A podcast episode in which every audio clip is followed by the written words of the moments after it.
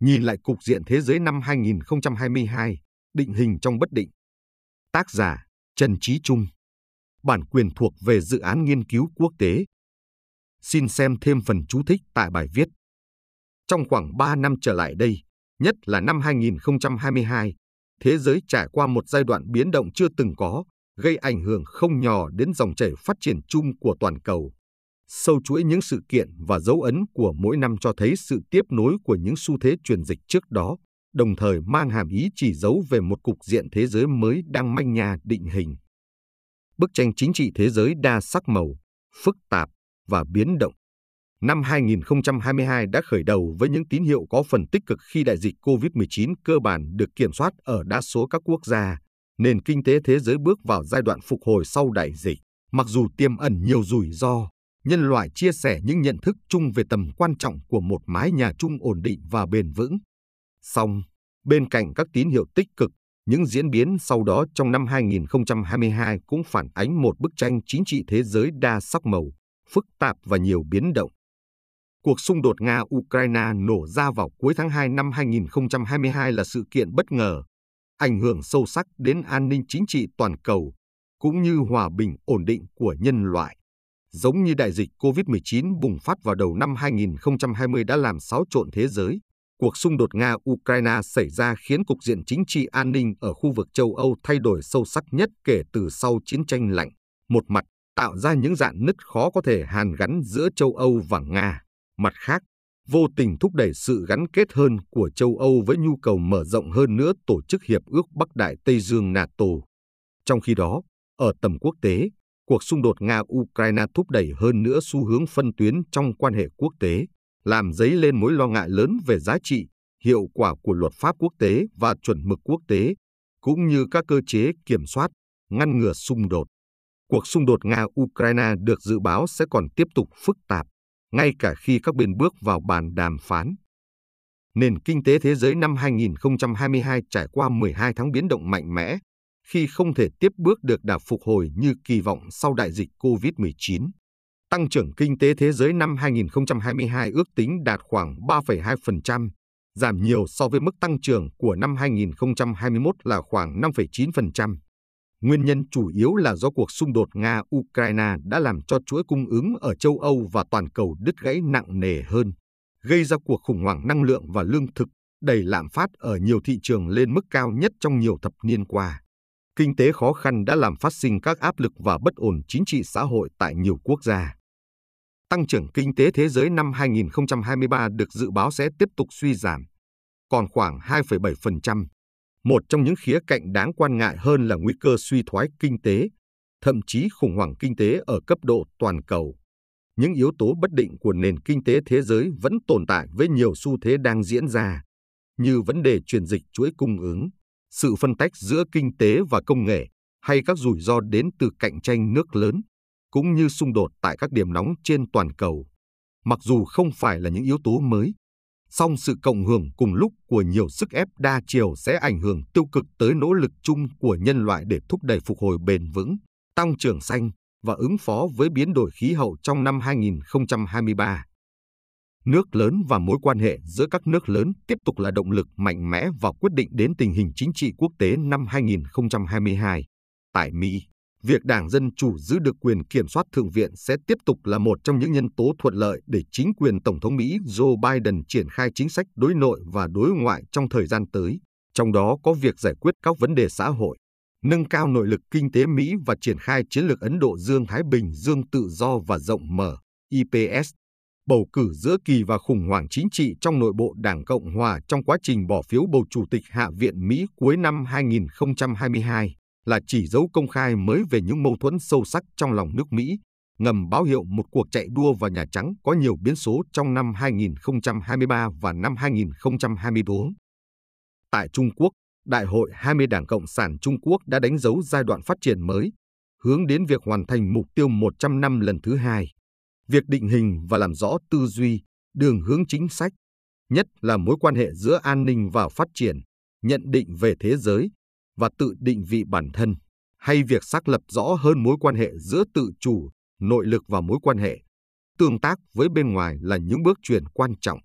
Đại hội 20 Đảng Cộng sản Trung Quốc đã tiếp tục bổ sung những sáng kiến, tầm nhìn chiến lược được đưa ra trước đó, như chiến lược vòng tuần hoàn kép, sáng kiến phát triển toàn cầu GDI, sáng kiến an ninh toàn cầu GSI và cộng đồng chung vận mệnh nhân loại.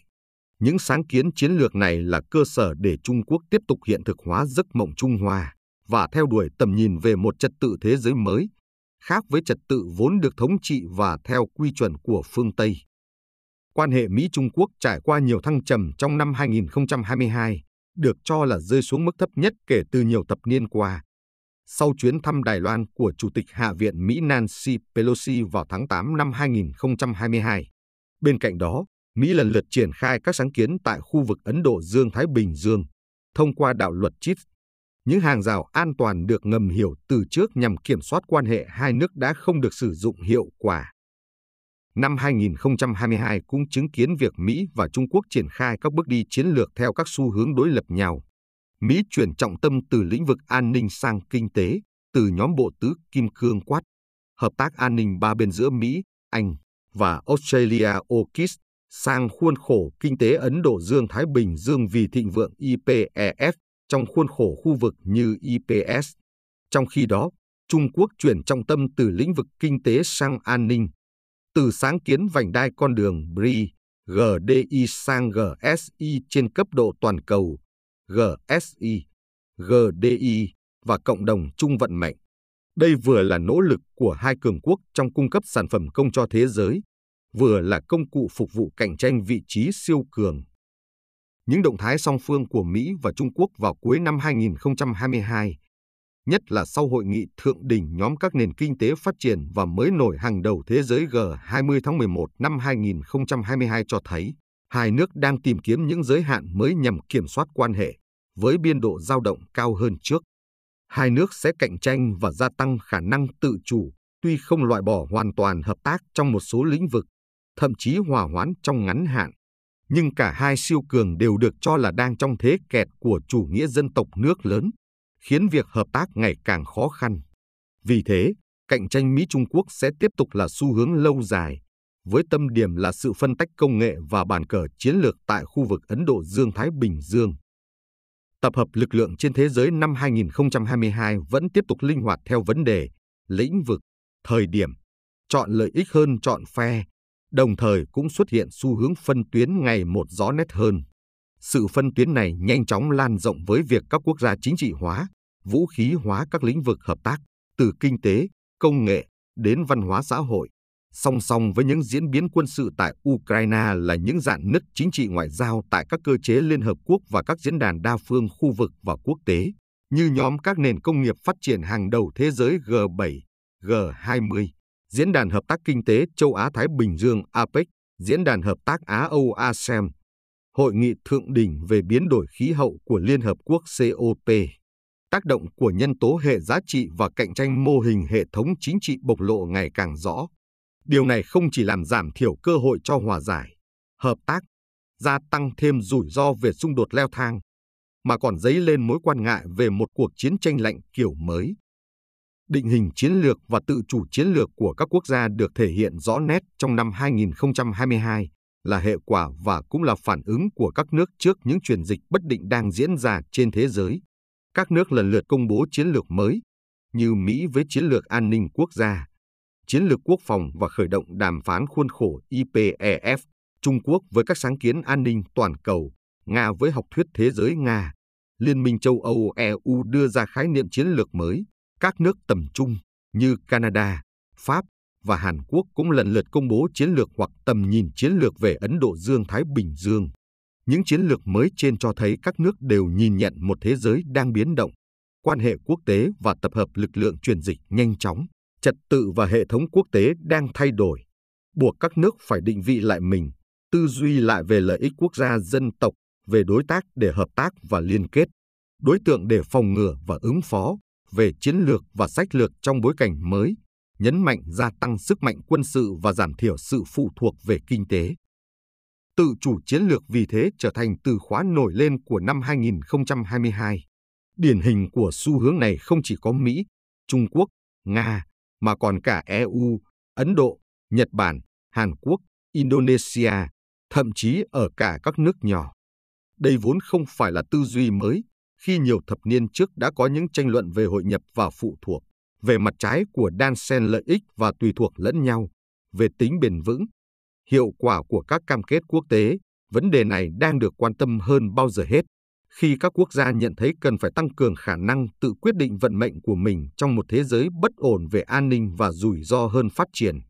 Nếu như trước đây, tự chủ chiến lược chủ yếu đề cập đến kinh tế, thì hiện nay tự chủ chiến lược được hiểu theo nghĩa rộng hơn, cả về quân sự, chính trị và ngoại giao. Tự chủ chiến lược không có nghĩa là thu hẹp liên kết, mà là sự tinh chỉnh liên kết, giảm thiểu mặt trái của liên kết nhằm gia tăng nội lực hơn. Thực tiễn cho thấy, các quốc gia đều ưu tiên tự chủ chiến lược, đồng thời nỗ lực thúc đẩy tìm kiếm các liên kết quốc tế mới và nội hàm mới trong những năm vừa qua. Những chỉ dấu của một cục diện thế giới mới.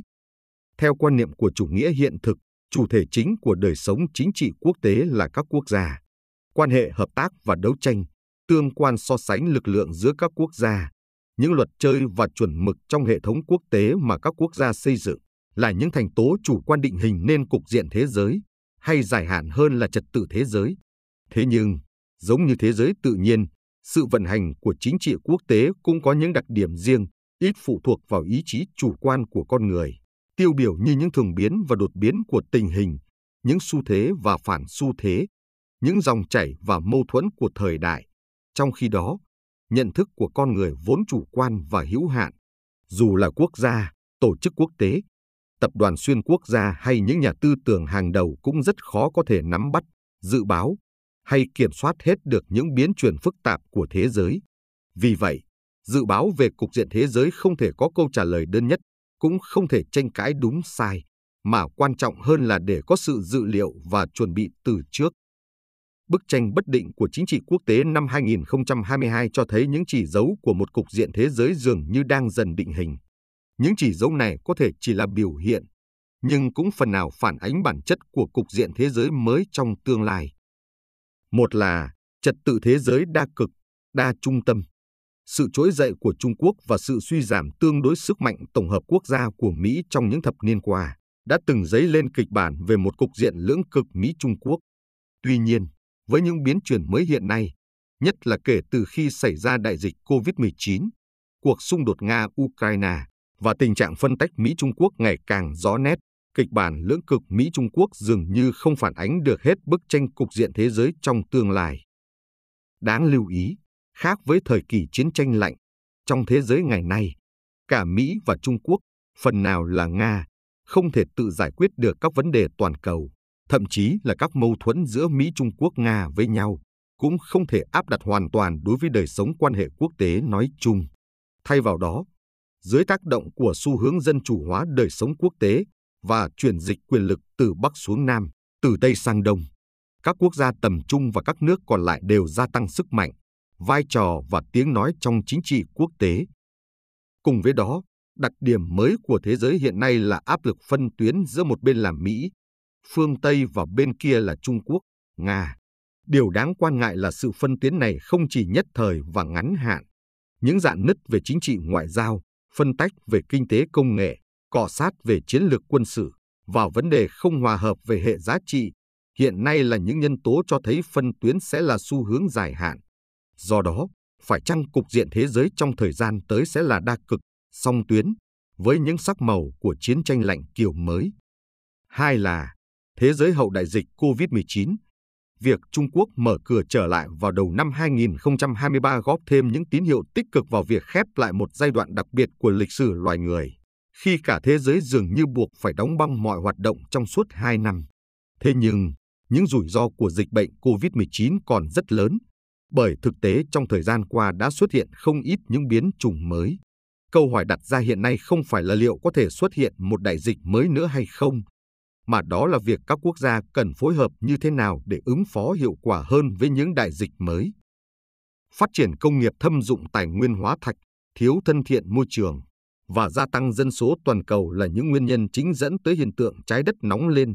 và các thảm họa thiên nhiên xảy ra với tần suất và mức độ cao hơn. Trong khi đó, những nỗ lực ứng phó với biến đổi khí hậu ở cấp độ toàn cầu, mặc dù đã được cải thiện, nhưng vẫn chưa đủ và bị cản trở bởi cuộc khủng hoảng kinh tế và năng lượng, cạnh tranh nước lớn, sự thiếu hiệu quả của các cơ chế hợp tác đa phương khu vực và quốc tế.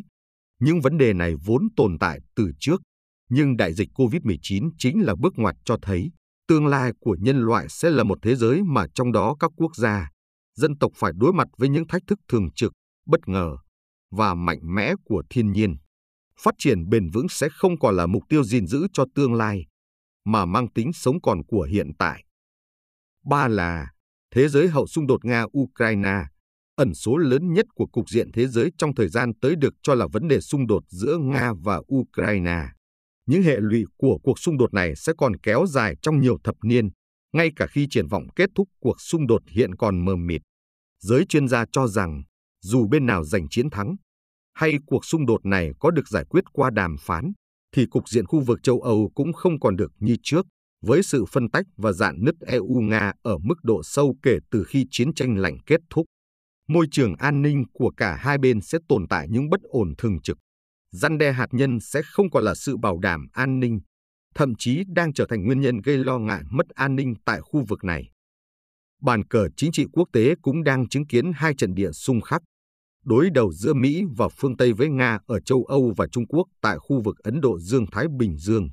Trong thời gian tới, cuộc xung đột Nga-Ukraine diễn biến như thế nào sẽ mang lại hàm ý soi chiếu quan trọng đối với khu vực Ấn Độ Dương-Thái Bình Dương, với sự bảo tồn giá trị và hiệu quả của luật pháp quốc tế, cũng như hệ thống chính trị quốc tế. Đồng thời, điều này đặt ra câu hỏi lớn về vấn đề chiến tranh và hòa bình, hợp tác và phát triển của thế giới trong tương lai. Bốn là vai trò của chủ nghĩa đa phương và luật pháp quốc tế, một trong những đặc điểm quan trọng của hệ thống chính trị quốc tế hiện đại là vai trò của chủ nghĩa đa phương và luật pháp quốc tế với Liên Hợp Quốc là trung tâm,